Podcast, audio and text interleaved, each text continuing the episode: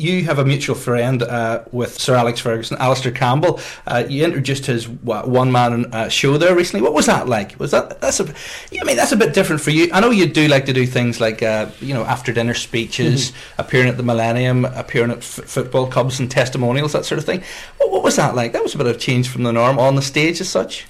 Well, I, I, I found it. I was actually going to attend anyway um, because anybody that's been in the, you know, Alastair's an has has had an incredible uh, job uh, uh, since since quitting. You know, before quitting, you know, to be the prime minister's right hand man. Whatever political persuasion you're from, that's an interesting story. And uh, I wanted to go and listen to what he had to say anyway. Then coincidentally, he calls up and asks me if I'd be a, a sort of chairman for him. And I thought, well, that would be that would be a great experience for me to do, and I really enjoyed it. You know, it wasn't me answering questions; it was basically fielding questions with the audience and trying to keep a semblance of order, which we managed to do, and right. it was it was a lot of fun. That's the news time now for a traffic update. BBC Radio Ulster. Travel news. There's a broken down lorry on the Westlink in Belfast causing delays for traffic approaching Grosvenor Road from Clifton Street. In County Down, due to the ongoing security alert, the A2 remains closed between the Greenbank roundabout in Newry and Mound Road in Warrenpoint. Up in Newtownabbey, part of the Antrim Road is blocked at the junction with Sandyknowes roundabout as a lorry has shed its load.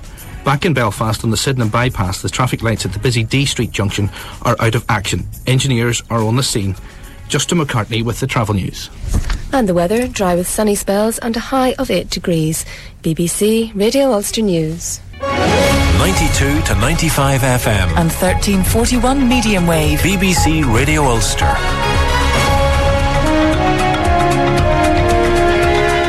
You really think they haven't taken on board the Patten report fully and they haven't uh, been open and transparent as you would like? Yes, and I think what people are doing here with the uh, police and college is actually building empires. Uh, and the danger is that the, the college becomes the issue and not the issue of policing. Uh, and we want to see the, the policing dealt with the proper legislation there, the making the, the police accountable to the community, and actually involvement with the community. We want to see policing got right, but it can't be got right simply by building colleges and dealing with it in a way of appeasement.